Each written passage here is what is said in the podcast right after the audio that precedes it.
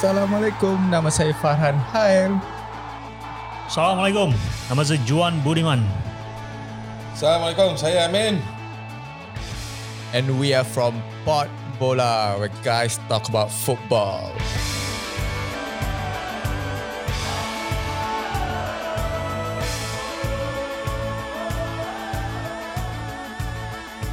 Aku hari ni ada benda yang aku rasa nak sangat tahu kau tahu? Korang tahu? Korang, aku harap korang boleh bantu aku lah. So topik kali ni kita nak bersembang. Bersembang santai. Hmm. Aku tak nak panas-panas. Mungkin akan jadi panas, kita tak tahu. Okey. Okay, so the topic is ECP, FFP dan salary cap. Memang topik. Oh, pada aku, aku mengharapkan korang terangkan. Maybe kita start from ECP first kot. Okey, ECP, Hmm. Economic Control Program. Mm-hmm. Program kawalan ekonomi. Hmm. Dia sebenarnya Macam kau patah balik je Melayu, English, English, Melayu. Ah, itulah. dia bermula dekat Liga Spanyol lah. Dia perkenalkan di Liga Spanyol Hmm. lebih kurang tahun 2010. Okay, Eh? okay. Bila dia tengok dekat kelab-kelab Spanyol ni hutang dah sampai 90 ribu Banyak sih. 10 juta. euro. Hmm, banyak. 90 juta. 90 juta Ah, euro. euro. Okay. Lebih kurang 450 juta gitu Alright. lah eh. Jadi hutang tu dah melampau. Jadi diorang kena cari jalan lah. Semua masalah bila ada masalah kita kena cari jalan lah. Hmm. Eh. Jadi jalan yang dikenalkan ni dia panggil ECP diimplement pada tahun 2012 eh. Bila adanya ECP ni kelab-kelab ni sebenarnya uh, dia kena berbelanja mengikut pada kemampuan diorang.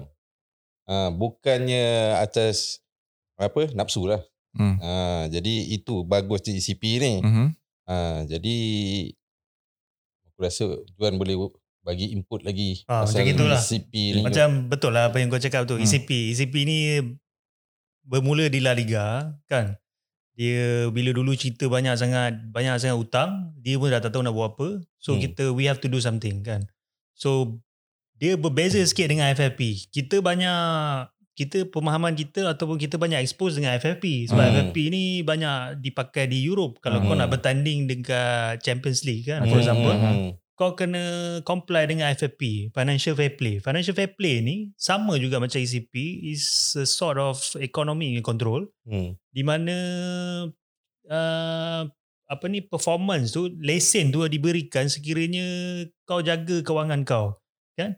Uh, in a very basic way is that dalam masa 3 tahun kewangan kau tu, financial statement tu, kau tak boleh rugi sebanyak 30 juta Hmm. euro Hmm. accumulated punya kerugian Hmm. 30 juta. Ada banyak ada banyak uh, exception pengecualian macam kau if you put some money in development kan What's- infrastructure Hmm. itu boleh diberikan pengecualian lah Hmm. tetapi kalau kau bust kau rugi 30 juta dalam masa 3 tahun dan you're out. Just kau boleh bagi aku satu example club. Example AC. Milan. Okay.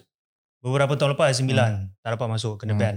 Hmm. Lepas tu ada klub Turki. Ah. Dan baru-baru ni uh, kecoh sekejap pasal Man City. Aha. Kan? Hmm. Ha, Hmm. Tapi dia lepas. Hmm. Tapi isu dia pasal pasal Technical. FFP lah. Hmm. Pasal kewangan. Hmm. Hmm. So satu lagi yang bila kau bercerita pasal FFP dengan ACP ni ada perbezaan sikit. Di mana FFP ni dia orang panggil reactive control.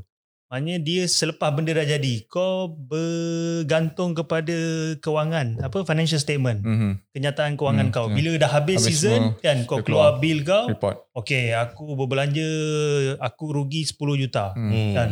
So maknanya benda dah jadi dan Hmm. kau rugi. Hmm. ECP is a proactive measure. Maknanya sebelum jadi lagi kau Dah dah tengok. kau dah tengok dah. Hmm. Kan? Aku nak bertanding tahun depan dan ini duit yang aku ada. Hmm. Aku ada 100 juta dan Hmm. ini bukti dia Betul? yang aku ada 100 juta tolong benarkan aku bertanding di La Liga. Hmm. So itu perbezaan ke- ketara lah. Hmm. So in this way boleh cakap CP lebih baik. ECP lebih baik lah. Hmm. Hmm. ECP Sebab itu sebelum. yang itu yang yang tarik perhatian uh, MFL Hmm. Hmm. Untuk diperkenalkan untuk kat Malaysia. diperkenalkan di Malaysia. Hmm. So meaning that sekarang ni kalau kau kata yang di Malaysia ni is ECP. ECP kan.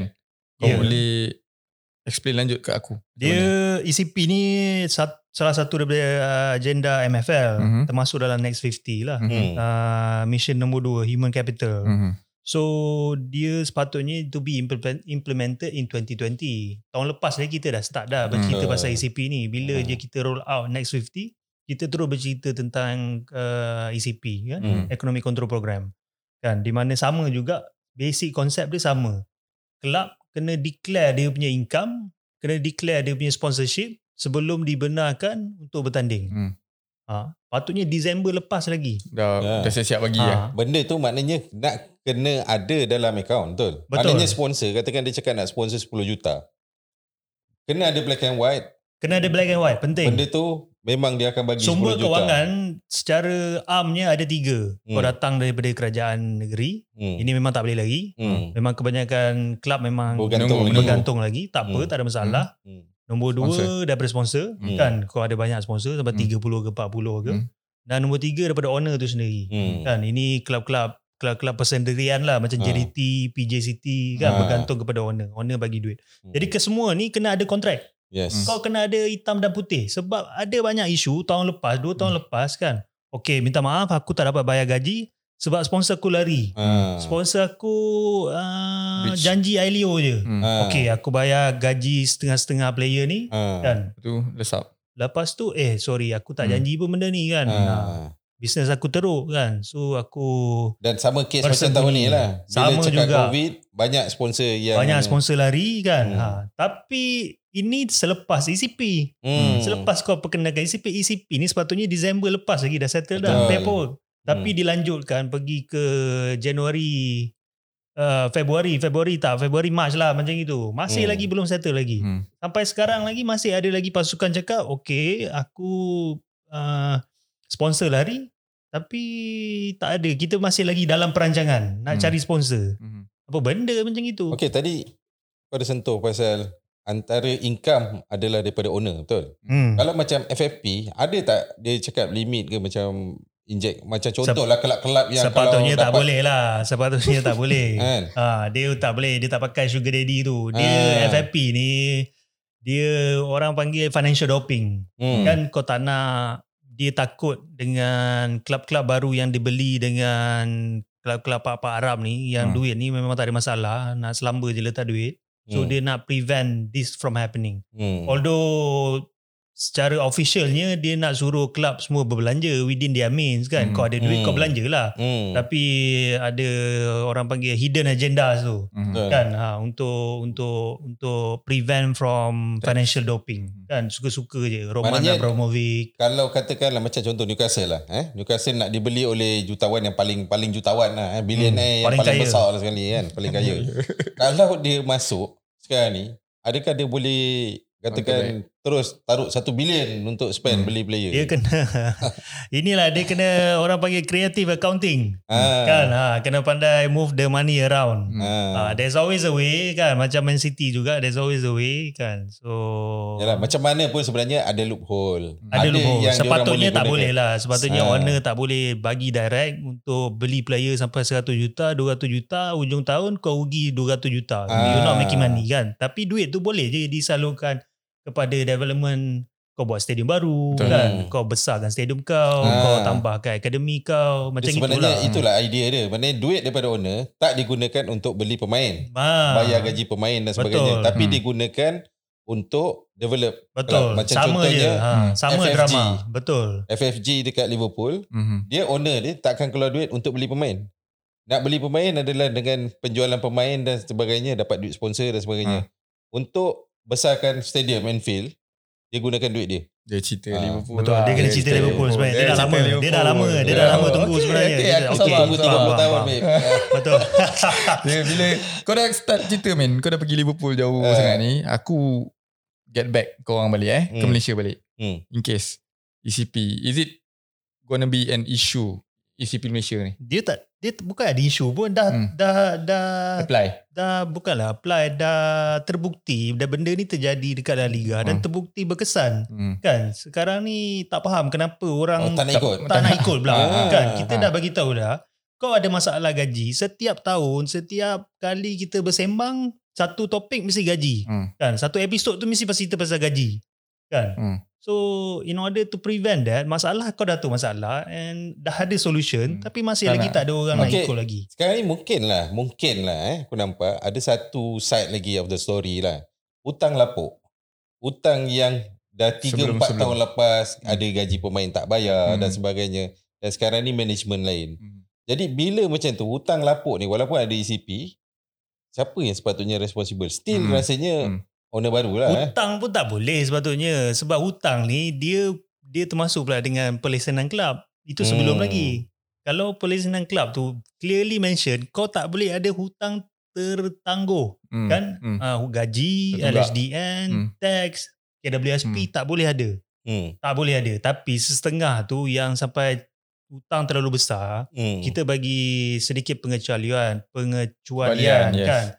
Kau sembang lah dengan player ni kan you come up with the plan Untuk macam mana aku nak bayar mana. kan Hmm. aku tak boleh bayar kau lamsam tapi Ha. aku boleh bayar kau ansuran kan satu Hmm. ringgit sebulan ke Hmm. for the next 100 tahun ke pun boleh as long Masalah as kan, pemain tu agree Setuju. dua-dua parti agree tak ada masalah Ha, tapi, tapi benda, benda ni tak ada. tapi benda tu dah buat dah buat lagi lagi 3 4 bulan tak masuk pula lagi. gaji lima bulan sama lah. juga esok tahun depan cerita lagi benda yang sama Sama. jadilah macam pemain Kelantan Hmm. Ha. kan PR Hmm. Hmm. benda Habis. yang sama Ya. kan nama dia tiap-tiap tahun keluar Hmm. Ya lah. so ini yang kita tak nak satu kau tak boleh ada hutang bukanlah tak boleh ada hutang kau kena bayar hutang kau selesaikan Hmm. hutang hutang Hmm. ni dalam bisnes tak boleh nak tak boleh nak lari kan Hmm. ha. Jadi dia kena cari jalan untuk settlekan hutang lapuk dan dia apply ECP Betul. untuk the next. Jadi Tak, tak, kalau- berlaku balik masalah yang sama. Kalau kau nak transfer player pun kau masih lagi kena pakai ACP. Kau kena let's say aku nak beli player kan.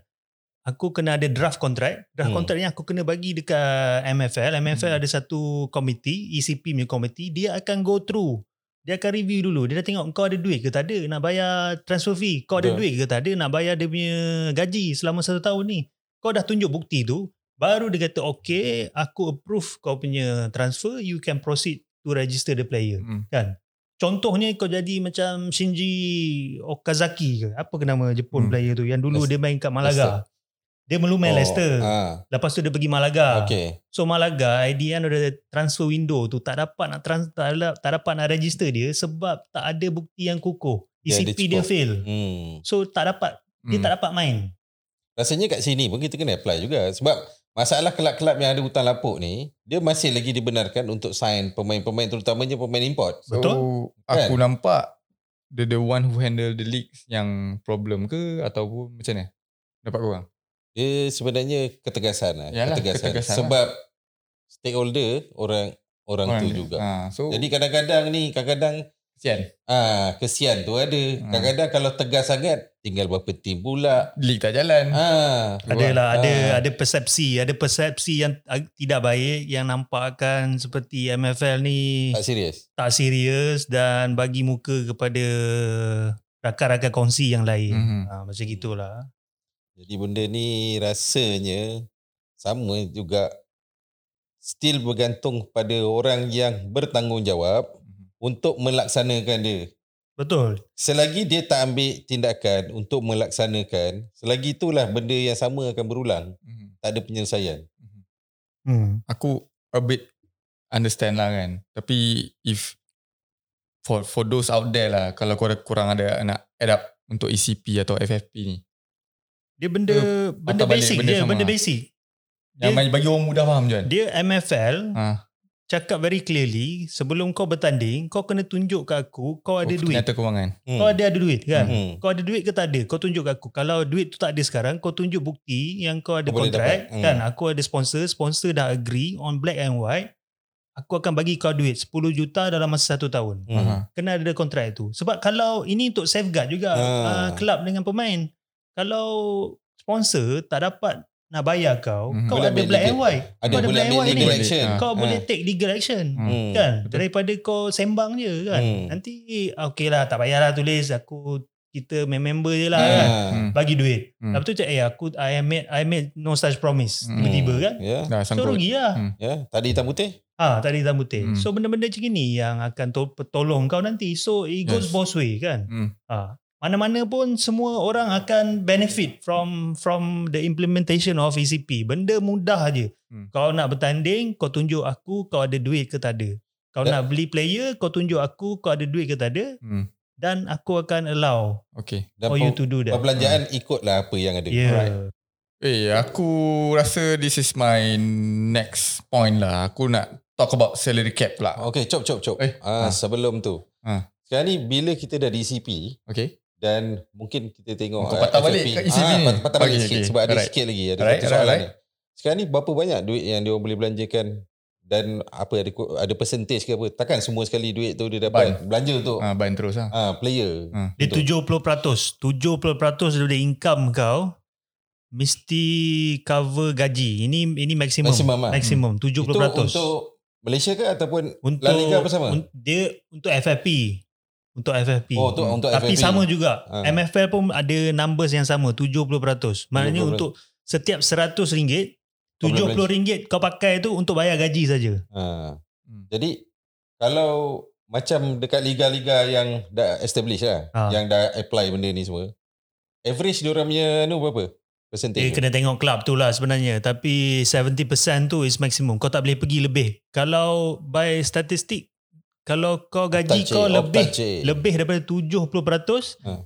kau confirm akan bankrupt. Bukan bankrupt lah. Rugi. Burst lah. Kau akan burst. Kan sebab 30% tu is enough to cover your operating cost dia panggil. Ha. Ha. Jadi kebanyakannya dalam 50 hingga 60%. Boleh kata lah, boleh kata. 65, tak kisah pun. Janji kau Ha. jangan lebih kepada 70%. Tak boleh lebih 70. Ha.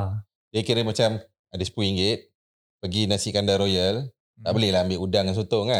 Betul, tak boleh. Ha. Jangan cakap tadi ada member dah janji nak bagi RM10 ni saya nak bayar RM20 tapi sekarang ni saya ada RM10 je kan. Kata lari. Ah, lepas tu lari. Nak lari pun tak lari mana.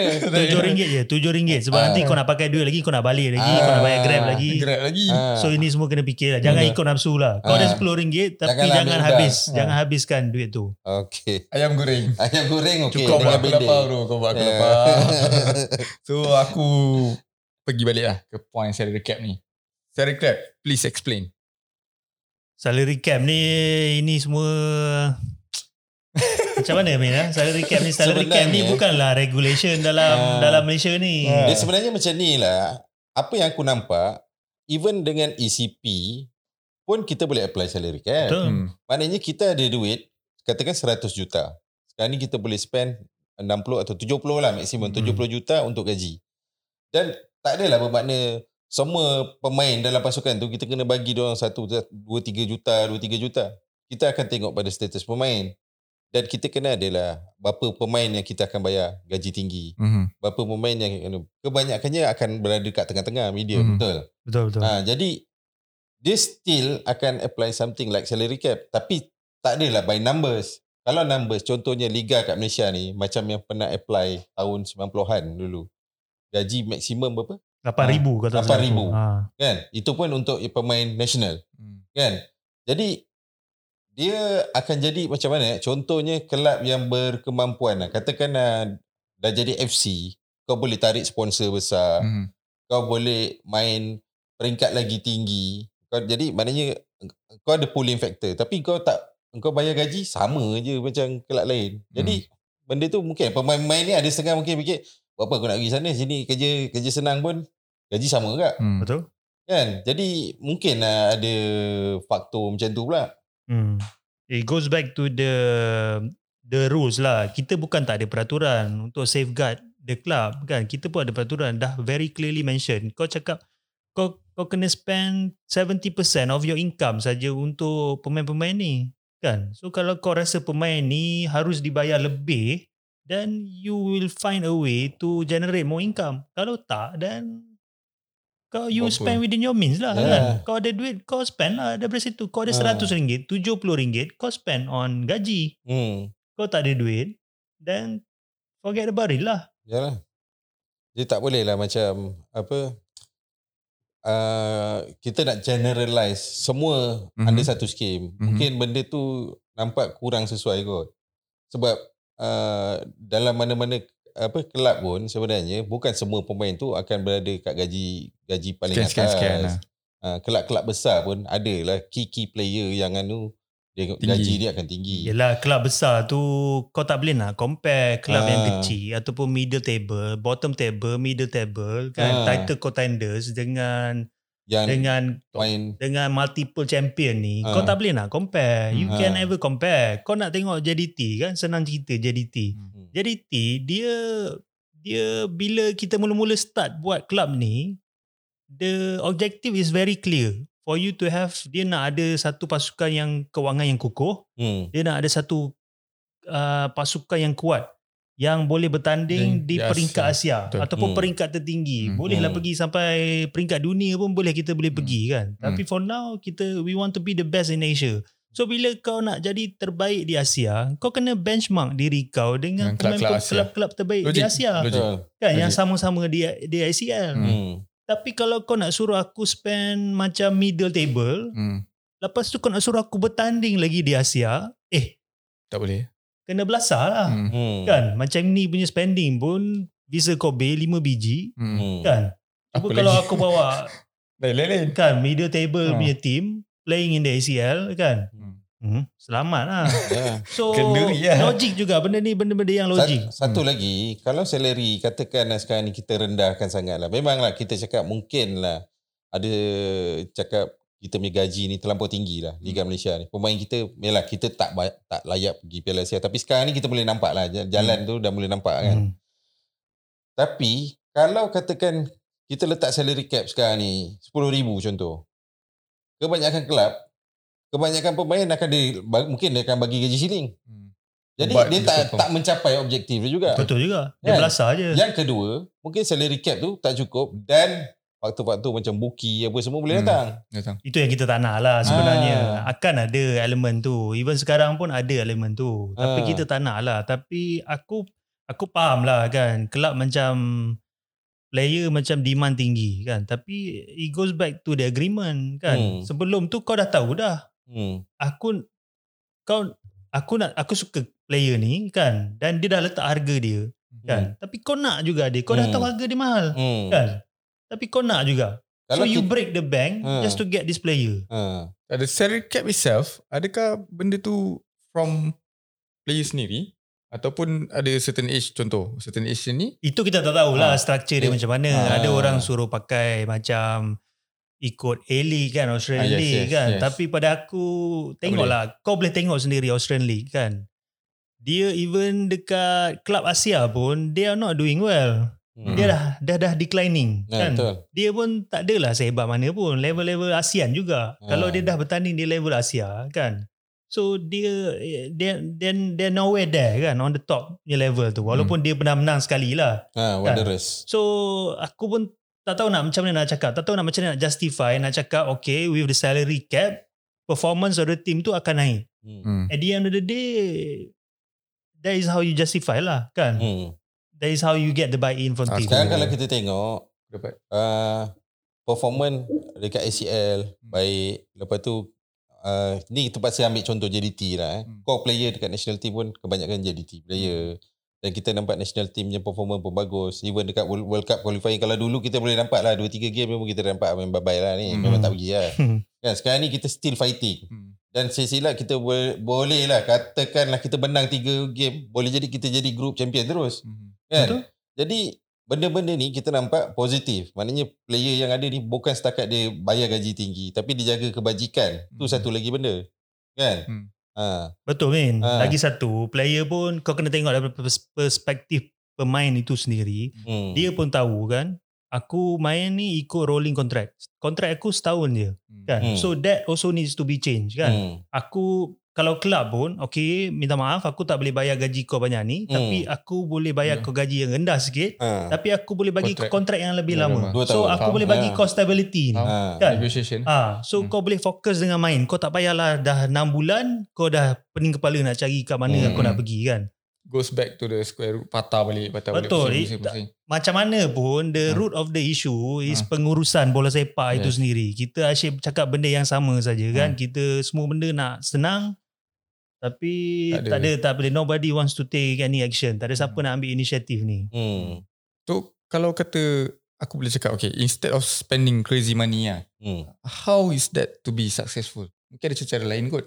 Dia sebenarnya successful ni bukan hanya Do you, do pasukan you menang. buy the glory? Ah, Ah, macam tu. pasukan menang menang satu dua piala, Ah, dua tiga tahun, ah, lepas tu habis. okay. Ah, itu maknanya kita buat team je. Ah, Macam mana nak continue. mm, Dan memang tak ada pasukan lagi yang mana-mana pun boleh konsisten terus menerus akan Ya, duduk betul. atas. Hmm. Dia akan ada masa turun. Sebab apa? Pemain yang ada ni pun bila tiba peak nak kena ganti pemain Hmm. baru. Kat Ah, situ- dia akan ada up and down juga sikit. kat situ scouting main Ah, peranan. jadi scouting Hmm. lepas tu yang ada kat pipeline ni. Mungkin ada masa coach kena rasa okay kita kena expose new Hmm. player, pemain muda dan Hmm. sebagainya kan. Ah, jadi benda-benda ni sebenarnya adalah perancangan jangka masa panjang. Hmm. Eh? Ah, tapi tiap-tiap tahun kita kena ada objektif yang nak capai. Objektif tu terletak daripada pengurusan lah. Hmm. Ah, Hmm. pengurusan yang baik, jaga kebajikan. Kita Betul. tak nak kelab tu wujud lepas berapa tahun lepas tu dah menang macam contoh MPPJ dulu kan. Dah Hmm. menang Piala Malaysia apa. Dah pecah rekod dah. Kelab pertama yang menang kan. Hmm. Lepas tu apa jadi sekarang MPPJ? Dah tak ada dah. Ongkos. Ha. Continuity tu tak ada. Hmm. Dia pentingnya untuk kita highlight yang ada banyak cara lagi untuk kita mengukur kejayaan pasukan. Hmm. Kan? There Betul. are other ways that for us to measure success. Kan? Bukan saja dengan piala. Hmm. Kan? Kita dua asyik fikir je Semua kau menang piala, tu. kau dapat cup satu, Kau gah. kau champion, kita paling power Ha, sekali kan. kan. Ha. That is not the way. Hmm. Kan? Dan kelab ataupun pasukan ni kena try to engage dengan penyokong dan try Hmm. to educate, Hmm. mengajar kan. Yang sebenarnya kita mengukur kejayaan dari segi lain Hmm. kan.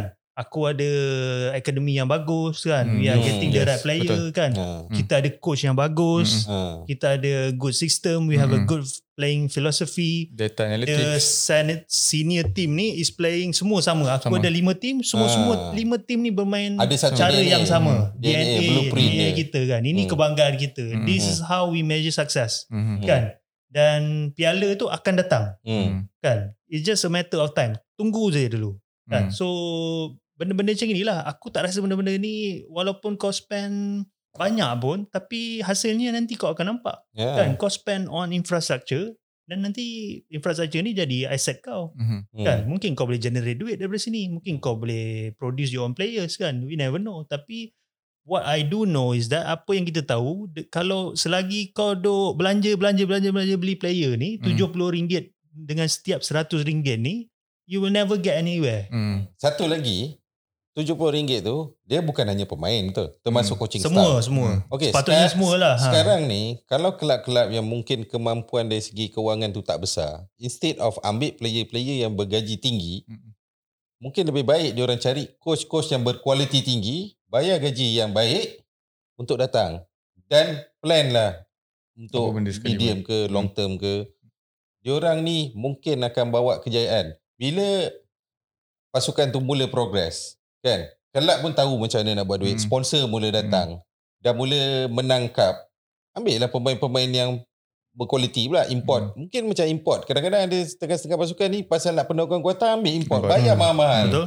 Tapi kita tak ada propose scouting. Kadang-kadang tengok YouTube. Hmm. Kadang-kadang ejen bawa entah siapa-siapa ambil. Football manager. Ah, football manager. kita tak nak benda-benda macam ni. Kita Ha. nak buat-buat proper. Kalau perlu ambil pemain import, kita tengok kita ada keperluan mungkin isi dua. Ambil dua. Hmm. Bagi peluang pemain-pemain anu. Naikkan dia orang. Ambil coach yang betul-betul baik. Penting. Itu yang pentingnya falsafah pasukan tu sendiri. Betul. Jadi peminat-peminat semua kena kena duduk bersama-sama dengan pengurusan bola sepak masing-masing dan tanya soalan yang Betul. soalan-soalan macam ni kan. Hmm. Ha, apa perancangan kau pada 10 tahun lagi?